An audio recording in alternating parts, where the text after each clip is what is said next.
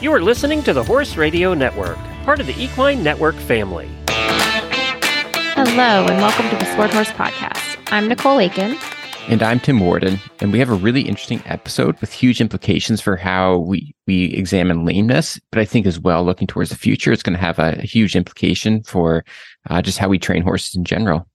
Yeah, today's episode is a, a fun one. Um, we had Lindsay St. George on to discuss her research um, utilizing EMG to evaluate um, I mean, Tim, maybe you're better at this than me, but um, the way sort of the muscles react to induce lameness, um, really, really fascinating stuff. And I think for me, what's most exciting um, is more the the long term um, uses for for this type of technology and how it can hopefully help us train better and smarter and and work our work each you know individual horse the way they need to be worked so that they can um, you know be their strongest and and prevent injury prevent lameness.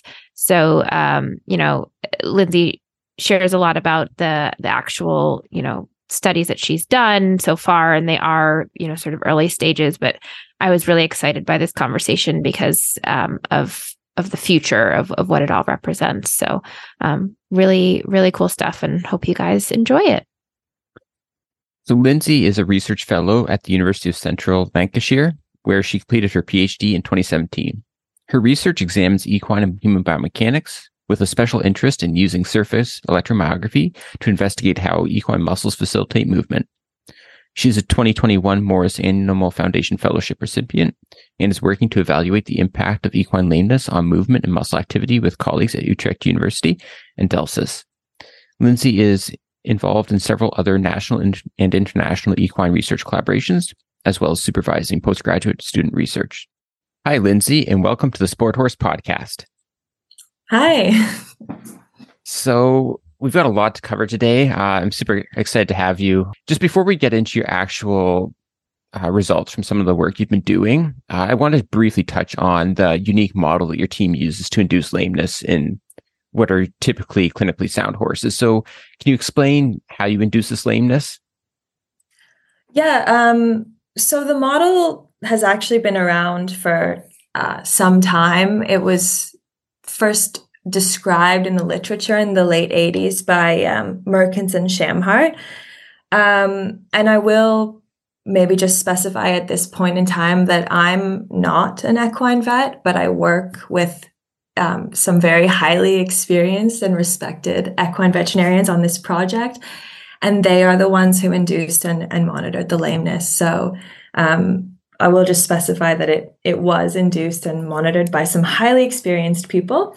Um, so yeah, the the model's been used in in several studies. It's not unique to our study. Um, but we basically use a modified horseshoe that has a, a welded crossbar or a crossbar that's welded between the medial and the lateral sides of the horseshoe.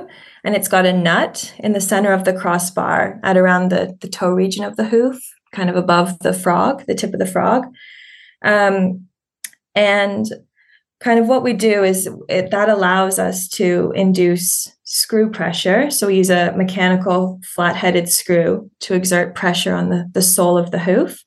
Um, the model's completely reversible, and you can alter the, the degree of lameness by tightening the screws to a greater or lesser extent. Um, so we were aiming for kind of two out of five on the AAEP scale. Um, and and of course, you can reverse the model by just completely removing the screw pressure, screw pressure from the, the hoof. So it's not unique, but it's a, a transient lameness model, and it allows us to kind of directly compare adaptive movement and muscle activity when horses are acting as their own control under standardized conditions. So Okay. And then uh, I, I guess just two quick follow up questions.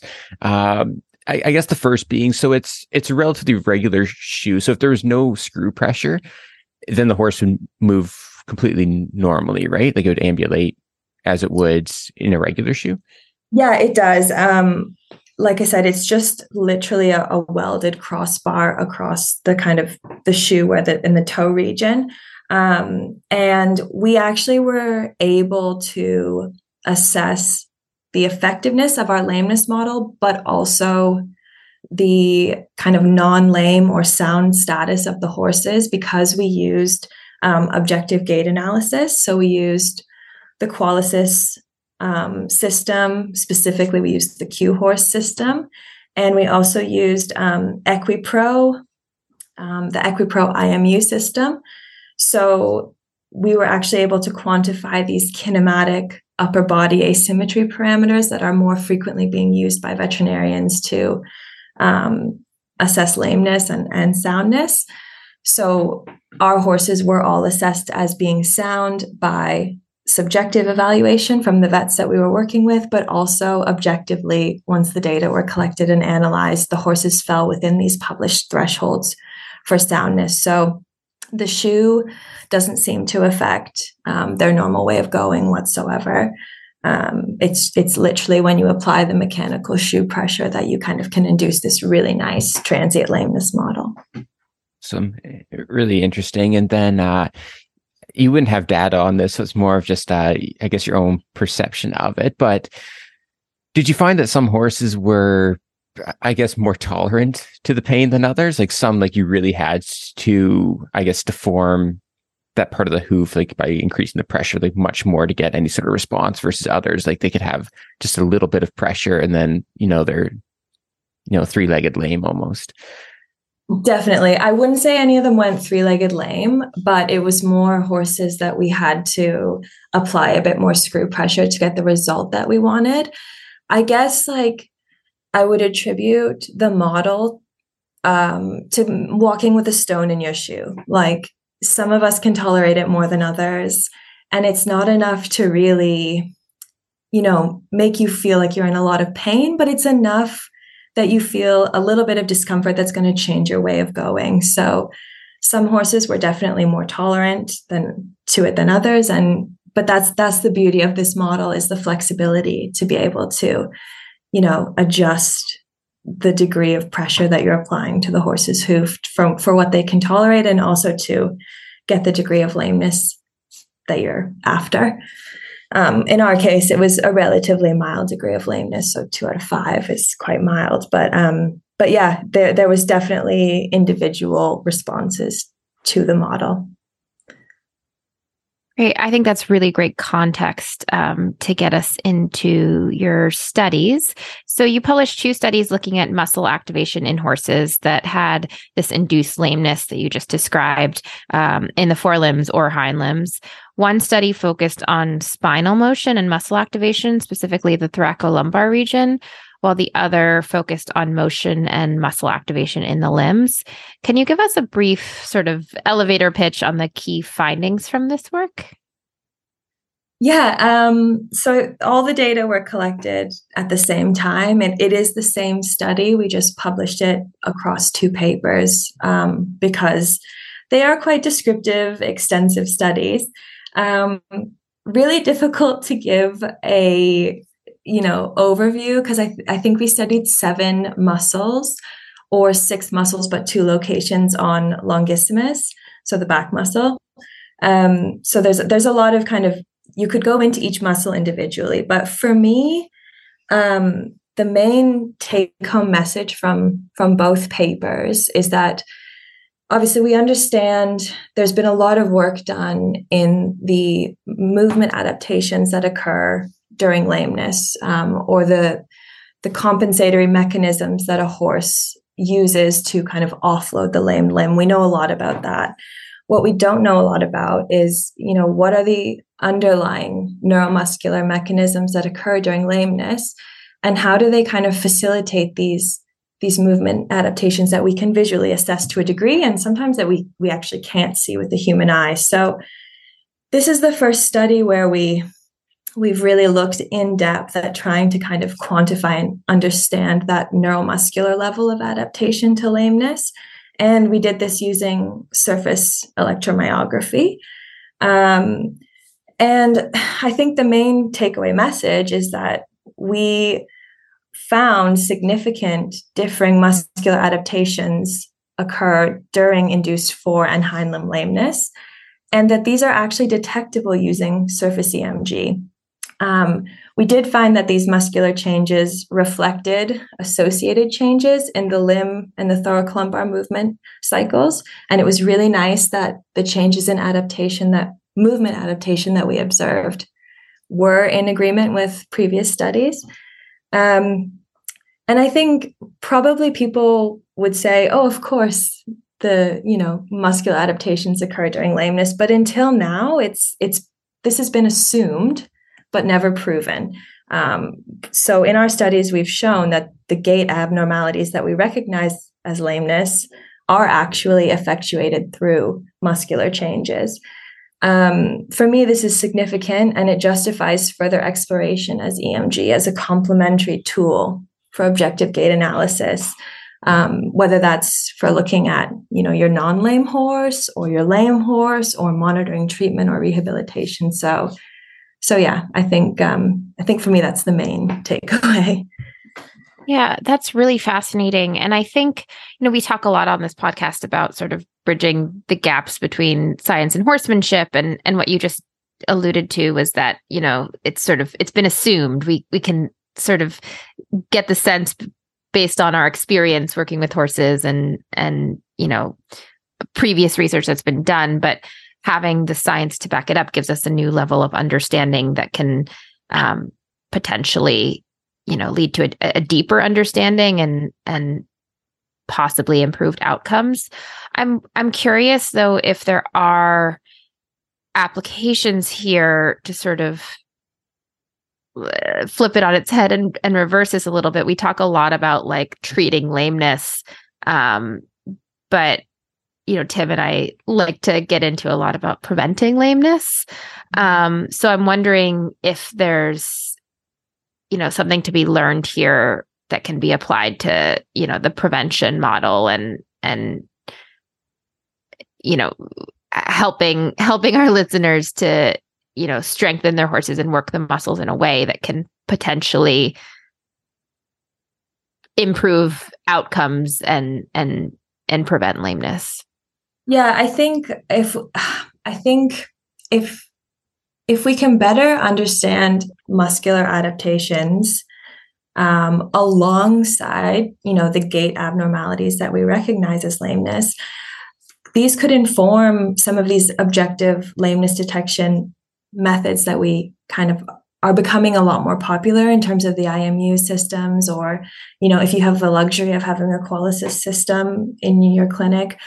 But um, I think if we can improve these methods, then this could lead to more early diagnosis or treatment, which could maybe detect subclinical issues in supposed healthy horses before they actually become a real issue. And I think um, obviously the work that we're talking about right now is focused on you know clinical applications for EMG in relation to lameness but i think from maybe an equestrian or you know physiotherapy perspective we're we're always working on muscular balance straightness symmetry you know horses have a weakness or a weak side a lot of the time that we're trying to kind of improve the, the symmetry of. And I think we've got a long way to go with this, but at the end of the day, there actually are currently no diagnostic tools for measuring isolated muscle function like EMG does. So, if we could find ways of maybe implementing this as an objective way of measuring these things in practice, then for sure there, there, there could be applications for kind of what you're describing. And I think that's kind of the ultimate goal with this type of thing. Mm-hmm. Um, I think it has a lot of applications outside of of just you know veterinary use. Um, but it's it's a long way down the road um, because ultimately, as it stands right now, as long as you kind of take the proper steps to ensure that you get a nice high quality signal, so like proper skin prep, proper sensor location on the muscle, if you can tick all those boxes, it's actually relatively easy to acquire these data. It's the processing and analysis afterwards that's quite time consuming. It requires, you know, some expert knowledge and understanding, some software that's not particularly easy to use. So I think, you know, the next steps would be trying to come up with maybe more turnkey systems for analyzing these data so that they can be placed in the hands of someone who's not a researcher, you know, someone who is a, a vet or a physio or an equestrian or a trainer. Um, I think we need to kind of tick those boxes. But if we can do that, then for sure, I think it could be used as a preventative tool. Yeah, and, and just to echo your, your comments, Lindsay, I think that like I'm always excited about what the future of sport is and, and training. And I think if you look through any textbooks in our world right now, you, you which what we tend to focus on is the drawings of horses in different positions, right? And it's like, you know, this is where if your horse is like well balanced, collected, this is what it looks like on the outside. But I think what's really exciting about this uh like EMG work that's coming down the pipeline, like from groups like yours, Lindsay, is that eventually we'll start to realize that okay, like if a horse is a little bit on the forehand, it's actually because the muscle is slow to turn on in these different muscle groups. And like uh or you know, there's just delayed activation or maybe muscle is never turning off really. So, you know, if a horse is really tight through the, through the spine, uh, and you always have that activation, then you know that 10, 15 minutes into the workout, like those muscles are shot. And then like the horse just has no core strength left. And that's why like the technique tends to dissolve or disappear. And I think it's those types of things that a lot of trainers and coaches aren't thinking about so much right now and not just for the horse for the riders as well. It has implications and i think like these studies there aren't so many of them right now but as that body of literature grows and grows like we'll be able to put that together more and more and say like okay like instead of trying to think about like how do you just collect a horse it's going to become more of like how do we cue certain muscles to turn on? And whether that's uh, i know there are all these different devices out there. Some probably work some probably don't but i think that's sort of the exciting next frontier, I think, for training is to understand those muscle activation patterns. Like, how do you stimulate those?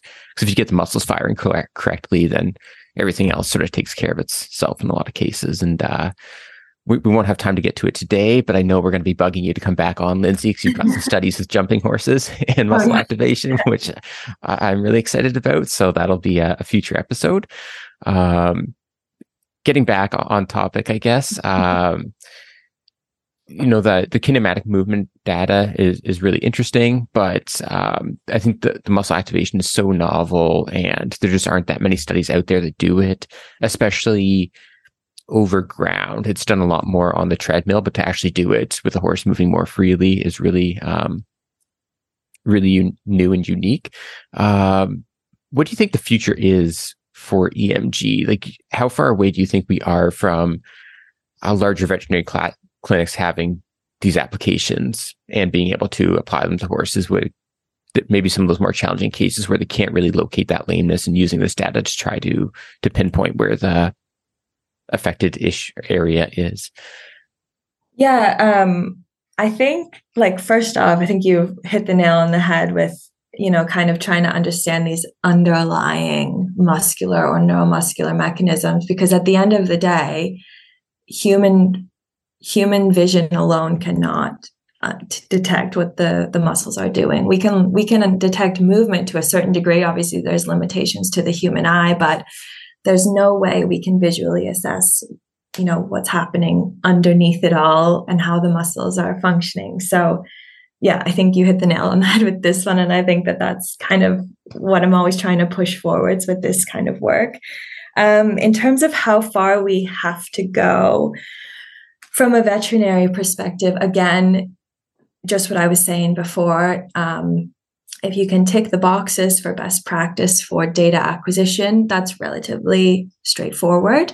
Um, it's the time consuming nature afterwards of the analysis. And also, we're still, you know, using EMG in horses is really in its infancy, especially when you compare it to you know how long it's been used in humans for research clinics sports science etc so we're also still working on things like you know what is best practice for analyzing and processing these signals be it you know what type of filter we apply to it um, you know things like that so we're still working on the best ways to collect the data and analyze the data. So that's one step that we need to kind of, you know, build on.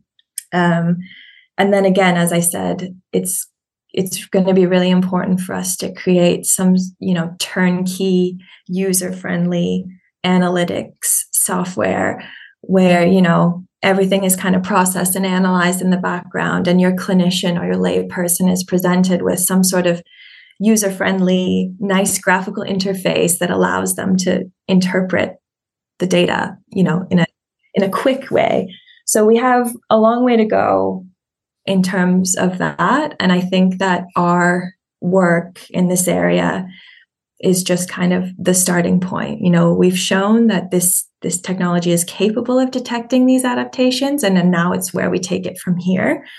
Um, one of the other things that I think is really important to note is that our, our studies are preliminary in nature. So they do have some limitations. Um, you know, we, we looked at a, a relatively small sample of eight horses, and we did only study um, an acute transient lameness model. So we still have more work to do to understand whether the changes that we observed are actually present and clinically meaningful in the wider population of horses. So, horses that actually have clinical lameness or chronic lameness cases. Um, and we also need to kind of determine what are the most clinically meaningful and sensitive EMG measures that are best at differentiating between a, a non lame and a lame horse. Um, and we're working on that a little bit. But it's also important to note that these, our study was unique in that each horse acted as their own control. So we had a baseline measurement when the mm-hmm. horse was sound, and then we induced lameness afterwards. So we were able to really directly understand these cause and effect relationships.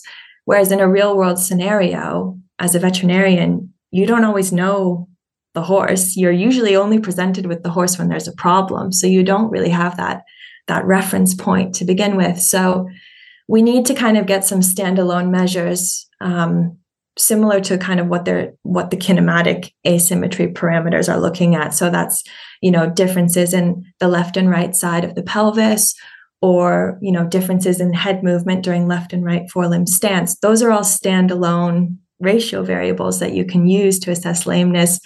We need to come up with some similar measures for emg as well. So I don't know, the list goes on. Like, hopefully, this highlights the fact that we have a long way to go. But I think if we can get to that point, and if we can start to integrate EMG into some of the existing objective lameness detection or even just objective gait analysis, um, I think it'll allow the user to have the opportunity to go beyond just looking at movement asymmetries, which are obviously extremely important, but it allows you to go beyond that and understand the underlying neuromuscular, neuromuscular mechanisms that are contributing to that, or maybe are happening but not really being shown by those kind of movement asymmetry measures. So, yeah, I think it would be useful. And also important to note that in humans, the same combination of EMG and kinematic or motion sensing techniques are used to you know clinically assess humans so i think the same potential is there for horses we just have a little way to go to catch up to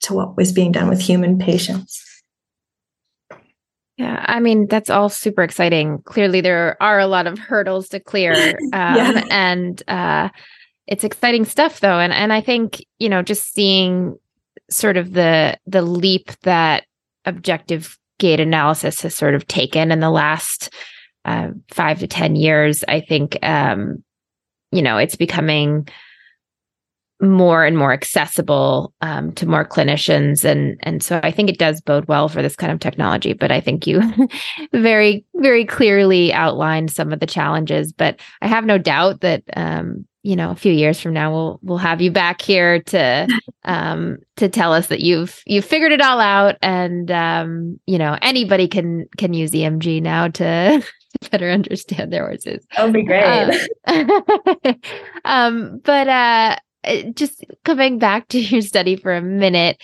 um, I, t- and talking about sort of the the parameters um, that that you guys examined.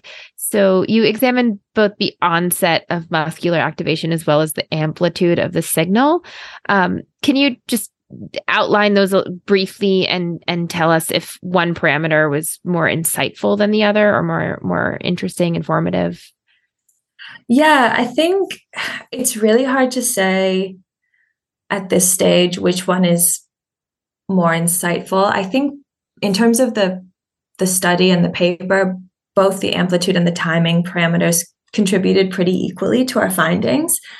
Um, I know that my veterinary colleagues were really interested in the, the timing parameters. So um, we're talking about things like when the muscle comes on or off within the stride cycle and the duration of time for how long the muscle was active. And for that, we're looking really at um, EMG signals have, you know, a baseline activity amplitude, and then we get the bursts of activity, which is generally when the muscle is active. So we're we're kind of measuring the onset and the offset of that burst and, and how long it's active within the stride.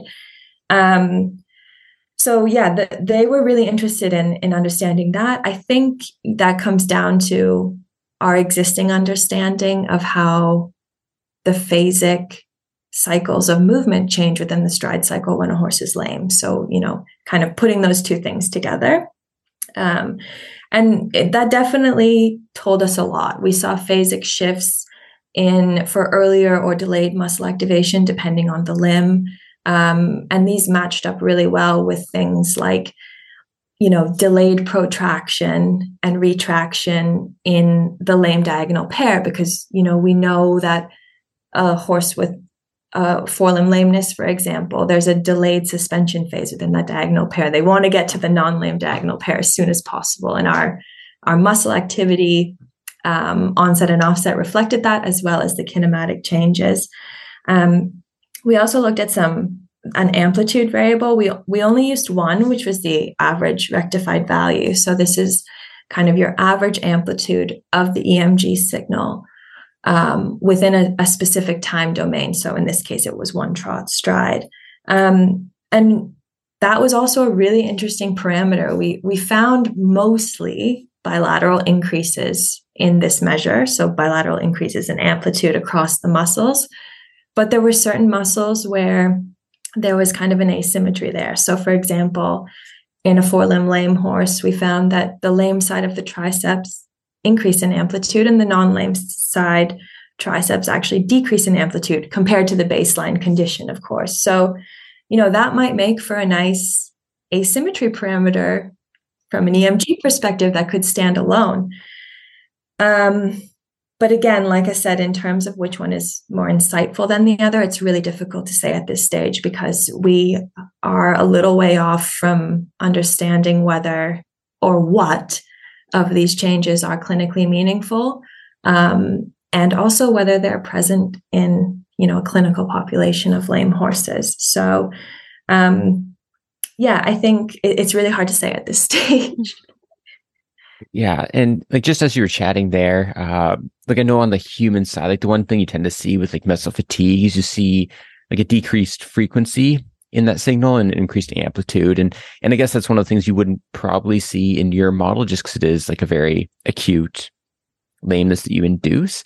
But yeah. I, I, think like probably those like frequency metrics as well, where you're looking at certain muscles and you know, in, in a horse that maybe you just pulled out of the stall that should be quite fresh, like in horses that are struggling a little bit with pain or some lameness somewhere that they're trying to protect, there will probably end up finding, or you'll probably end up finding some muscles that, you know, are always fatigued.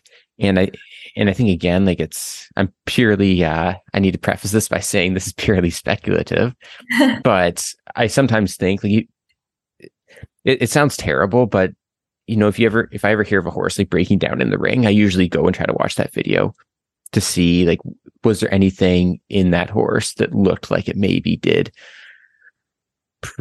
there was a warning sign before the catastrophic event happened, right? Yeah. And like, I, I think that I would almost guarantee that if you had EMG on horse at all times, like you would always see it coming. I would guess. Like, I think it's pretty rare or pretty unlikely that like a horse truly just has like one catastrophic event in the ring. It's a little bit different if a horse is galloping and steps in a you know groundhog hole. Like there's yeah yeah you know nothing there. But uh, yeah, just curious to hear your thoughts on like is the frequency domain something you're really looking at right now? We didn't um, include frequency domain parameters in this paper, as you said. Um, our lameness model was acute, so and um, the way that we collected the data was the data was collected at Utrecht, which is just the perfect facility for this because they have a hall where they do lameness workups, but around that hall are 18 Qualisys cameras. And we've got these just really nice um, hard surface tracks. Um, so you you can collect your 3D kinematic data, your IMU data, your EMG data in this amazing room. Um, but our our data collection was pretty quick. We did the baseline measures, which was walking down the runway twice, once in each direction. And then of course your trot stride is bigger than your walk stride. So we doubled that up for the trot so we could get enough enough strides. So the horse traversed the runway four times at trot at the baseline. Then we induced lameness. Then we repeated it again. So two walk trials, four trot trials. So within that time frame, we were highly unlikely to see you know the, the changes that you might expect to see in a frequency domain kind of parameter. But i think long term especially looking at you know maybe some chronic cases um, or even just you know clinical cases that come in that would be really interesting. And you mentioned before um, you know fatigued muscles or you know muscles where there's an issue there. You don't always see that relaxation baseline occurring. And I know that's been shown in the human literature as well. So, you know, we would maybe expect to see a similar thing in horses that we could also kind of identify through frequency domain analysis. I think the one thing we have to just be really careful of is obviously your frequency domain analysis during dynamic movement. You've got to use kind of special analytics techniques to really actually analyze that properly. Um, but it's not impossible. So it's definitely something I've thought of kind of looking into in the future when we when we can hopefully get to a point where we're looking at more chronic, complicated cases with EMG. Awesome, awesome. Just looking at the the clock here, I I know that the conversation's maybe gone a bit over what we had promised you when you uh, hopped on. So we'll ask, We'll ask you our uh, last question. It's a question we ask everyone, and it's if you could speak directly to a horse and the horse could understand you, would you want to tell them? That's so that's so difficult. Um, um, I think I would tell them that you know, I understand that we as humans can sometimes ask a lot of horses, and that's not necessarily just from an athletic perspective, you know. You know, we ask a lot from them in terms of their behavior, their routine, etc. Um, so I think I would say, you know, we appreciate that. You bring a lot to our lives. Um, but I probably would want them to know that there's, you know, a really large community of people that are devoting basically their working lives or even their lives to kind of trying to improve um, you know their welfare longevity of athletic careers their well-being and that there's a lot of really cool things that are happening in terms of you know these objective ways of monitoring movement or locomotor health and you know that if we can keep pushing these things forward that we can hopefully, you know, prevention is better than cure. And we're really working towards those types of things right now. So I, I would kind of want to, them to know that. I think that's what I would try and convey to the horse. It's like, we ask a lot of you, but we're also doing a lot to kind of return the favor. That's fantastic. Well, we really have enjoyed chatting with you, and and like I said, we look forward to having you on again one day um, to hear how far this research has come and and all that um, you know all all that it's taught us that that we can use to help our horses um, improve their welfare, as you said. So thank you again for your time, and and thanks for joining us. No, thank you for having me. It's been really nice. That was a really, you know, fascinating conversation with Lindsay. Um, like I, I think the the EMG research, what it shows you about muscle activation, uh, just because like you're essentially looking at the, at the electrical activity that travels down those motor neurons, synapses to the muscle at the end plate, and then it, it gives you a direct idea of what how the body's actually facilitating facilitating this movement and actually allowing muscles to contract. So, uh, just being able to gain insight into that with horses that you watch them from the outside, you maybe can detect that there's something going on, but you maybe don't understand why it is going on. Like this is, it's just another uh, tool that can be used. It it goes so much deeper.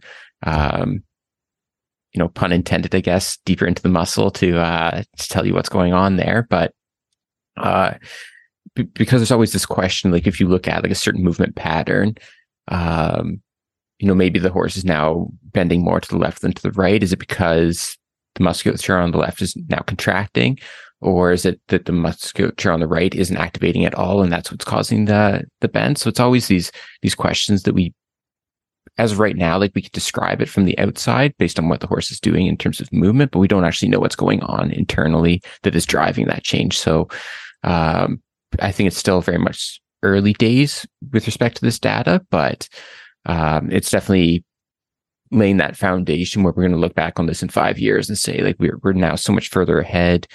We understand why the horse does what it does in these certain situations, and then we can just become that much more targeted with either diagnosing issues, treating them, and as well as training horses day to day. Yeah, really, really exciting stuff, and um, definitely looking forward to seeing what this leads to down the road. So uh, that's a wrap for today's episode. You can find the links to today's guest and the show notes at www.sporthorsepodcast.com. You can follow us on Facebook and Instagram at Sport Horse Series. And please just take a minute to make sure that you're following us on your favorite podcast app as well. It means that you'll never miss an episode. You can also leave a review on um, whatever podcast app you're, lis- you're listening to us on right now. That helps others to find us. So we really appreciate if you take a few seconds to do that. You can have all 20 plus shows of the Horse Radio Network with you wherever you go with our free app for iPhone and Android. Go to the App Store and just search Horse Radio Network. And here's to keeping your sport horse happy and healthy.